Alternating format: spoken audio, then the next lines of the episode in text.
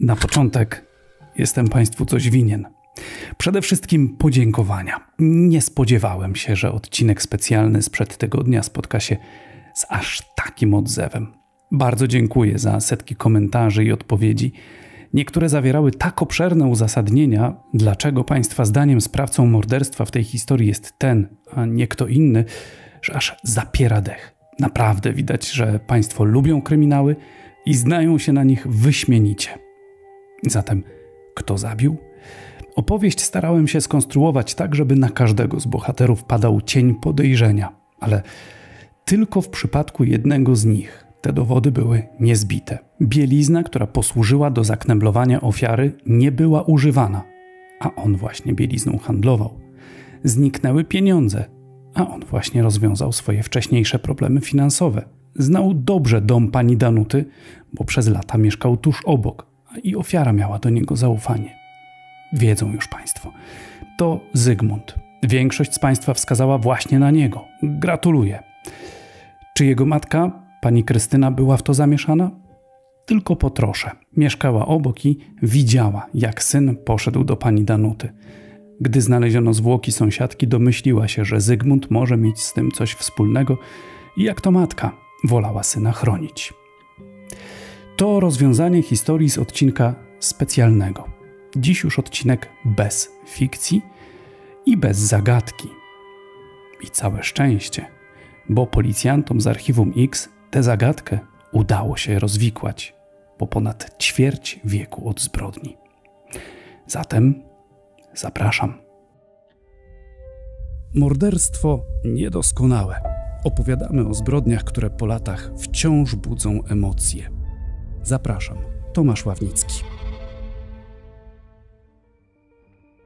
Policjanci właściwie to już mieli sprawcę. Rozmawiali z nim, wypytywali, ale on zdołał się wykręcić i nic z tego nie wyszło. Ten, który zamordował, dość łatwo zdołał się oczyścić z podejrzeń. Co innego chłopak zabitej dwudziestolatki. Jego przez dłuższy czas podejrzewano o to, że to on stoi za śmiercią dziewczyny. Dłuższy czas w kręgu podejrzeń był też niepełnosprawny intelektualnie mieszkaniec sąsiedniej miejscowości. Był niemową, zachowywał się dziwnie. Zdarzało mu się zaczepiać w lesie dziewczynę.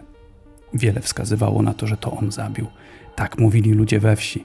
Tylko rodzice niepełnosprawnego mężczyzny brali go w obronę i zapewniali, że feralnego dnia był cały czas z nimi, więc on zabić nie mógł. Nie on? Więc kto?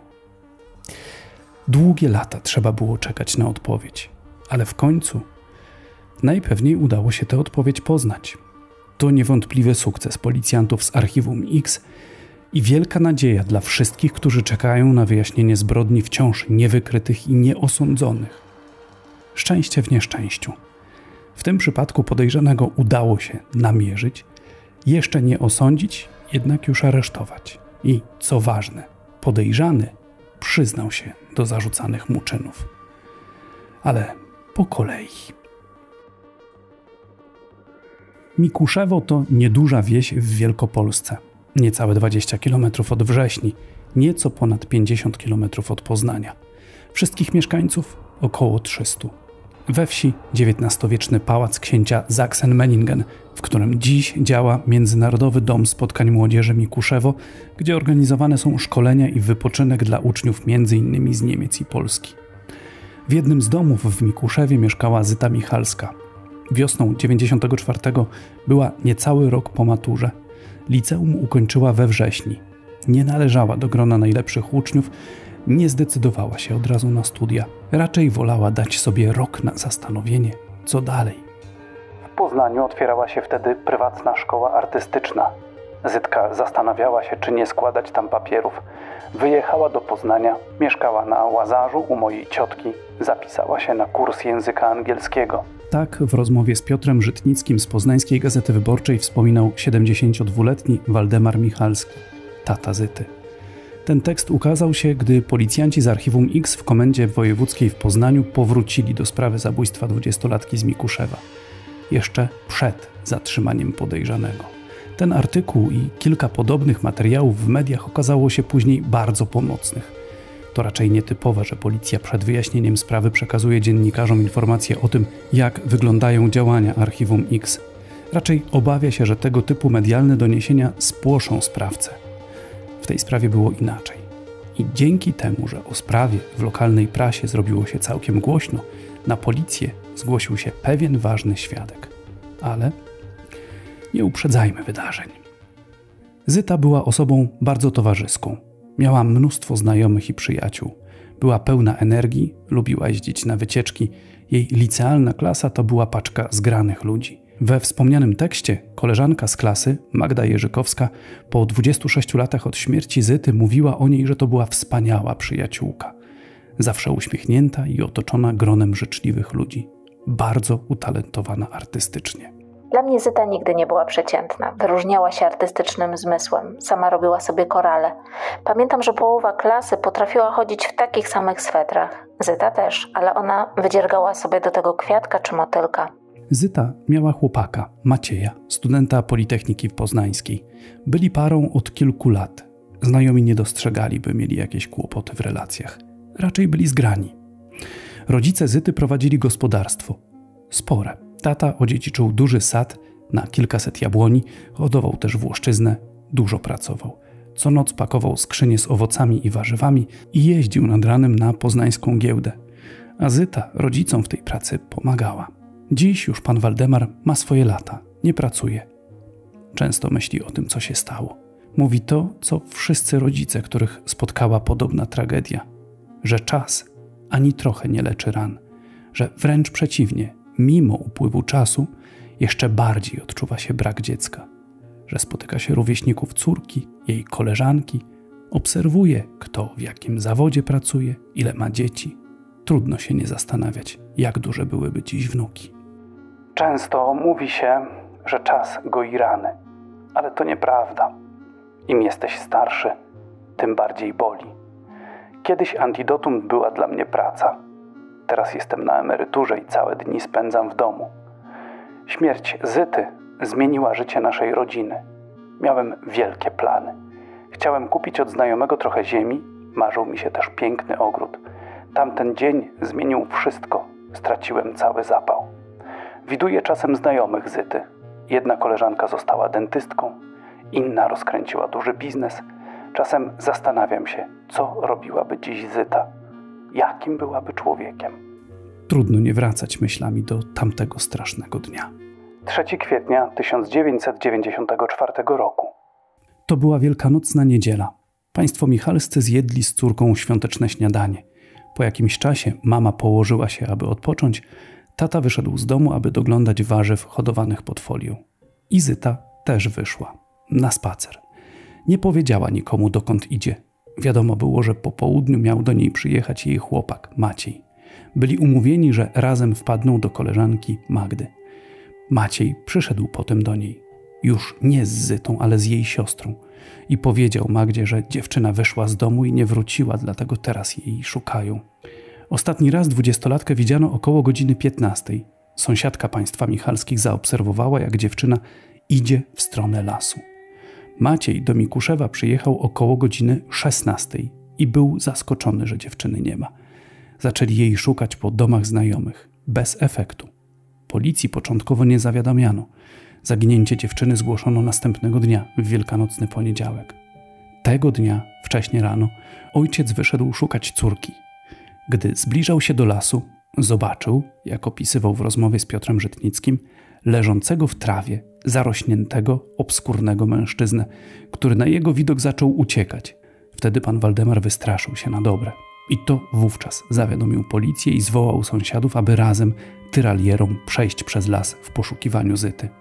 Ciało dwudziestolatki znalazła jej matka, niecały kilometr od domu. Zwłoki leżały 30 metrów od polnej drogi i myśliwskiej ambony. Na głowie dziewczyna miała liczne obrażenia. Sprawca uderzył ją parokrotnie, najpewniej kamieniem. Do tego na szyi były ślady duszenia liną lub jakimś sznurkiem.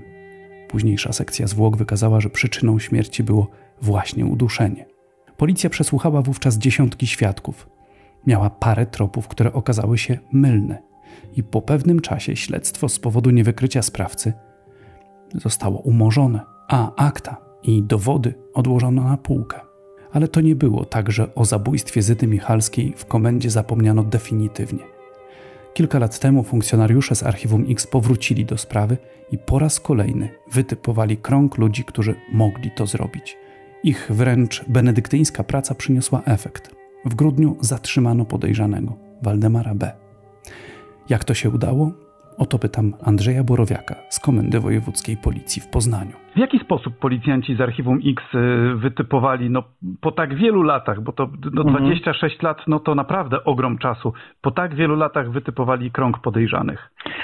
To było tak, że mm, oni podjęli tę sprawę mm, dwa lata temu i ustalili, że w tej sprawie jest zabezpieczony materiał biologiczny, który mógłby być poddany badaniom DNA ponieważ we wcześniejszych latach były możliwe takie badania, przy czym ówczesne technologie tych badań y, jakby były na tyle jeszcze nierozwinięte, tak jak w tej chwili, że mogło dojść do zniszczenia materiału biologicznego, bo było y, tego materiału bardzo mało bądź też ewentualne wyniki tak małej ilości byłyby niemożliwe do uzyskania.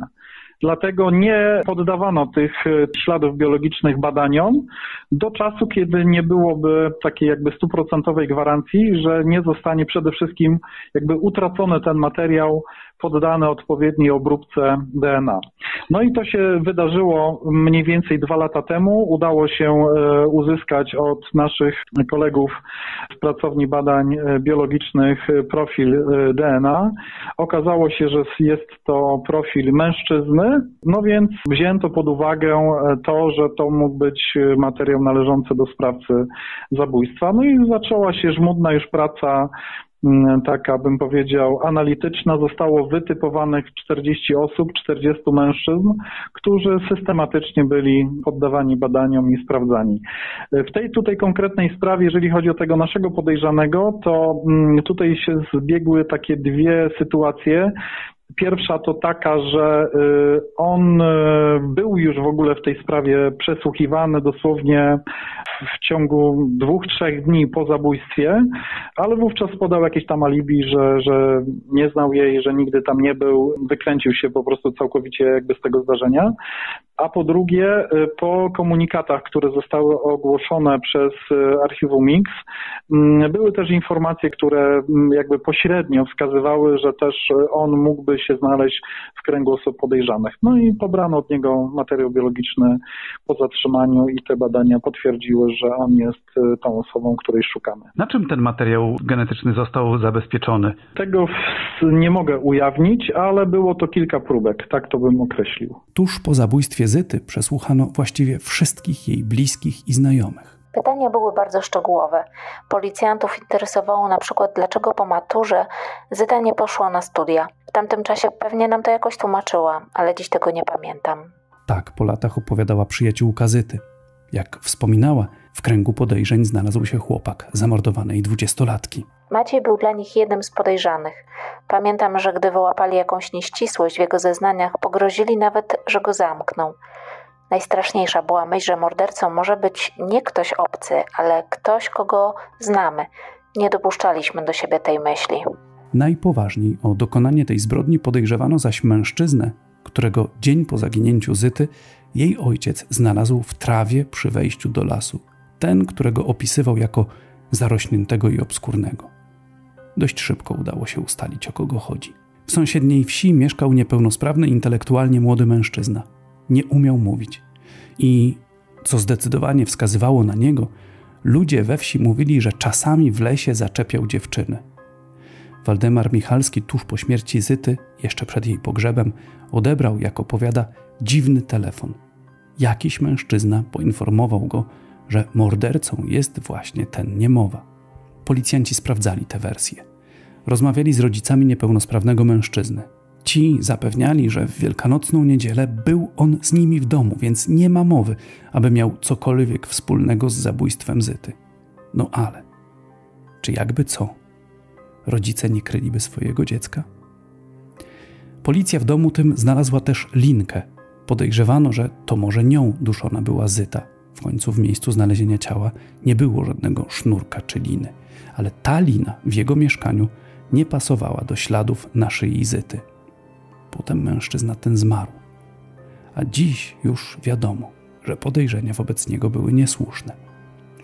Policjantów wtedy, w 1994 roku, zastanawiał pewien istotny fakt.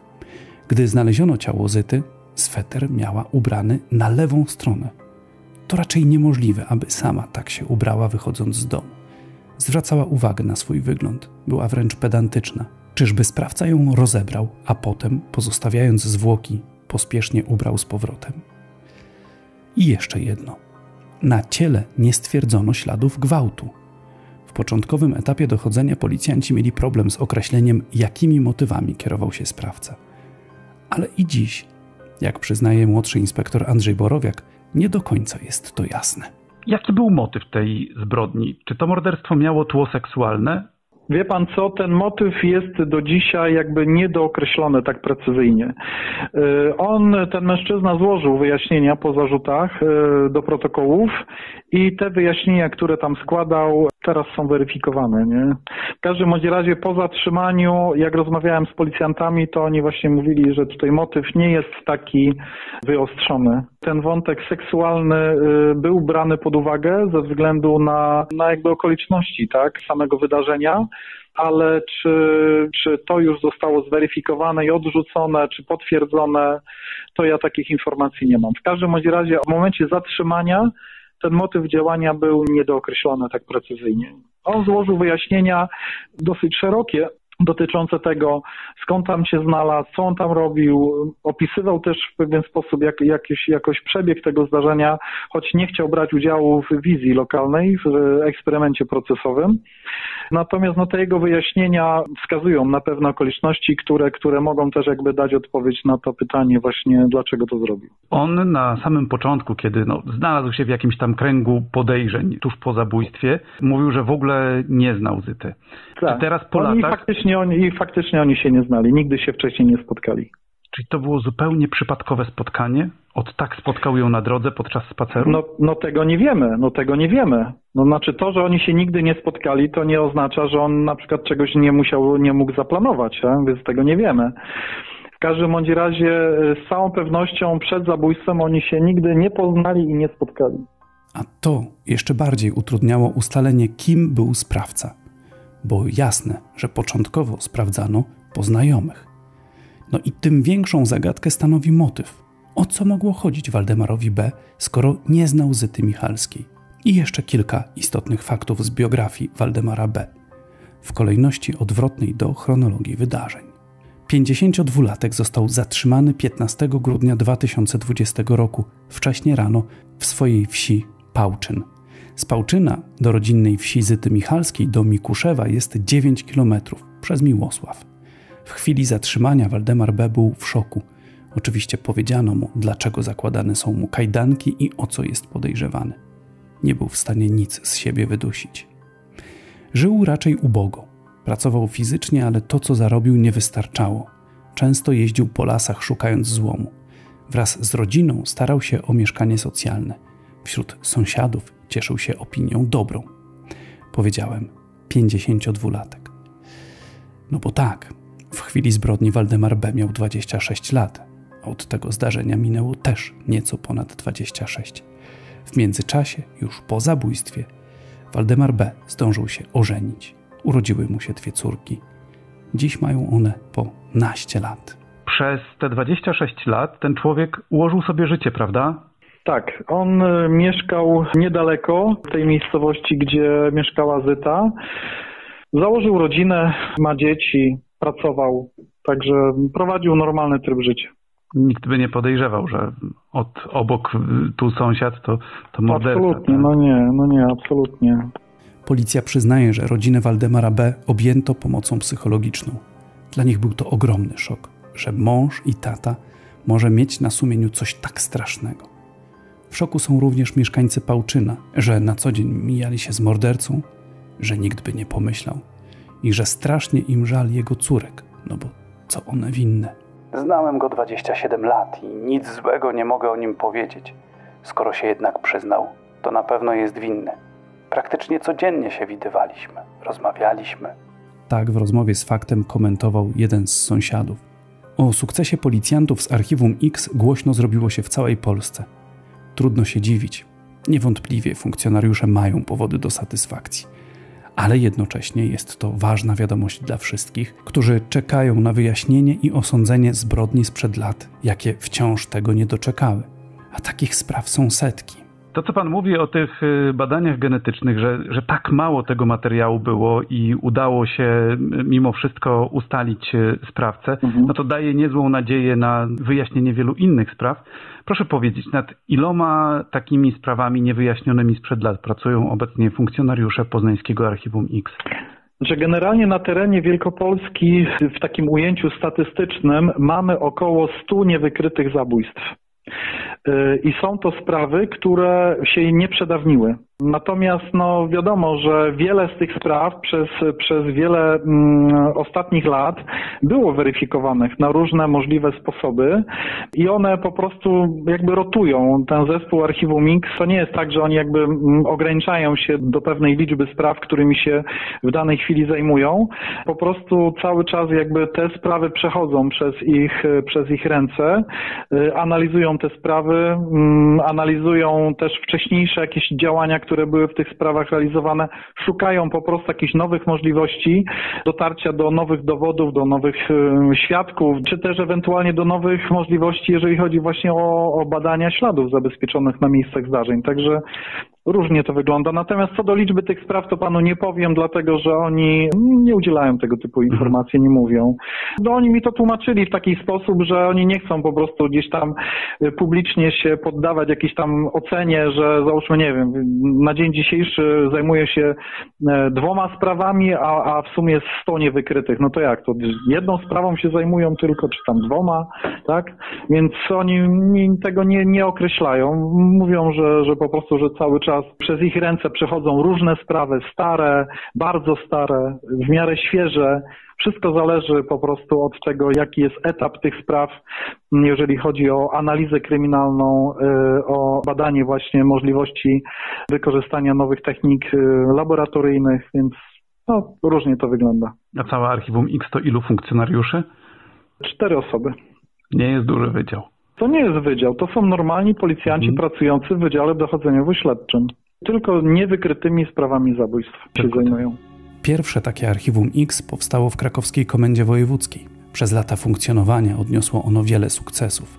W tych zespołach pracują najbardziej doświadczeni funkcjonariusze, często stosujący niekonwencjonalne metody dochodzenia. Ważne, by były skuteczne. Choć łatwo nie jest. Akurat sytuacja śledztwa w sprawie zabójstwa Zyty Michalskiej jest i tak dość klarowna. Tu istnieje materialny dowód DNA sprawcy. Niewielka próbka, ale zawsze. Zdarza się, że i tego nie ma, a Archiwum X i prokuratura decydują się na to, by sprawa trafiła do sądu, opisuje Andrzej Borowiak. W zeszłym roku oni też, y, co prawda z pomocą też innych policjantów, ale też wykryli taką, taką sprawę zabójstwa, gdzie syn zabił ojca poprzez utopienie go w jeziorze, a to zabójstwo opisał w pamiętniku. Tak, to głośne było. Mhm. I to jest też, no i bym powiedział tak, na, na miarę dzisiejszych czasów, tak tabloidowo tam sprawa wykryta, tak? Ale to jest mhm. mega trudna historia, bo będzie to proces poszlakowy, jakby materiału dowodowego, materialnego, czy y, dowodów materialnych w postaci, nie wiem, broni, noża, nie wiem, jakichś tam śladów mhm. krwi gdzieś i tak dalej, czy odcisków palców. Nie ma. To jest poszlaka, tak? To jest poszlaka.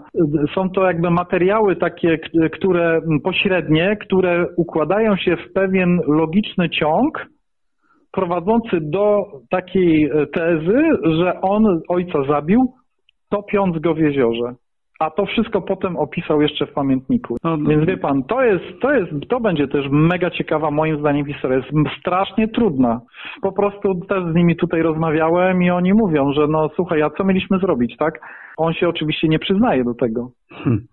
I też no. zdaje sobie sprawę ze słabości tych dowodów, tak? Dlatego mówię, każda sprawa jest inna. Hmm. Każda sprawa jest inna. I do każdej sprawy trzeba podejść e, indywidualnie. Wie pan, to nie jest sztuka taka, jak tam niektórzy gdzieś tam się słyszy, że biorą sprawę, typują jakieś tam, nie wiem, krąg osób e, powiązanych, nie wiem, rodzinnie albo towarzysko z ofiarą, wszystkim podkładają podsłuchy, potem e, robią kontrolowane przecieki do mediów i posłuchują, co tam ci będą gadać. No jak tylko jeden coś powie, to zaraz go zatrzymują i biorą go na wariograf, a jak nic na wariografię, to go prokurator za, zamyka w areszcie, tak zwany areszt wydobywczy, nie? To no, trochę jak powiem film, szczerze, ale no... mocne. No, ale tak się nie robi, tak? No nie, nie. Tak się nie robi, więc po prostu my podchodzimy, przynajmniej tutaj oni, jak z nimi rozmawiam, no też ci ludzie się zmienili, bo to nie jest tak, że to jest stały zespół, który tu pracuje 20 lat, tak? Ktoś przychodzi, odchodzi, ktoś awansuje, yy, ktoś idzie na emeryturę, ktoś młodszy przychodzi, więc cały skład tego zespołu też się zmienia, nie? No też czasami Natomiast... jest tak, że jacyś emerytowani, wiem po innych miastach, że jacyś emerytowani mm. współpracują na umowę zlecenie nawet. Nie, nie, nie my, takich, my takich eksperymentów nie robimy robimy. Poza tym unikamy takiej sytuacji, żeby sprawą zabójstwa zajmowały się osoby, które no miały z sprawą tak? kiedykolwiek jak, i jakikolwiek kontakt, nie? Ha. Także uważamy, że bardziej efektywne jest takie podejście, że jakby policjanci dostają czystą sprawę. Nie, na zasadzie takiej, mhm. słuchaj, Tomek 20 lat temu zabito młodą dziewczynę, jedź szukać zabójcy, nie? I on po prostu jakby zaczyna sprawę od zera, od nowa, w ogóle nie sugerując się tym, co ewentualnie, jakie teorie stawiano wówczas, jakie wersje śledcze przyjmowano na początku tej sprawy, czy w miarę tam upływu czasu. W ogóle jakby nie podchodzi do tego z jakimś takim bagażem wiedzy. Ma zabójstwo, ma takie, takie ślady, takie, takie osoby są ustalone, które mogły mieć z tą ofiarą jakiś tam kontakt no i proszę bardzo, jedź do nich, zaczynaj gadać od nowa i, i spróbuj coś się dowiedzieć nowego, nie? No, niesamowita robota. I przynosi efekty. Waldemarowi B. grozi dożywocie. Policjantom pozostaje pogratulować. Jeszcze tylko dwa słowa o tym, jak na wiadomość o zatrzymaniu podejrzanego o zabójstwo córki zareagował ojciec. Waldemar Michalski całe życie liczył na to, że morderca nie uniknie kary.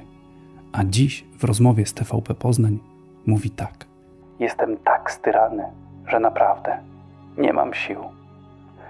To wszystko wróciło. W nocy nie mogę spać. A wydawało się, że będzie ulga po rozwikłaniu sprawy.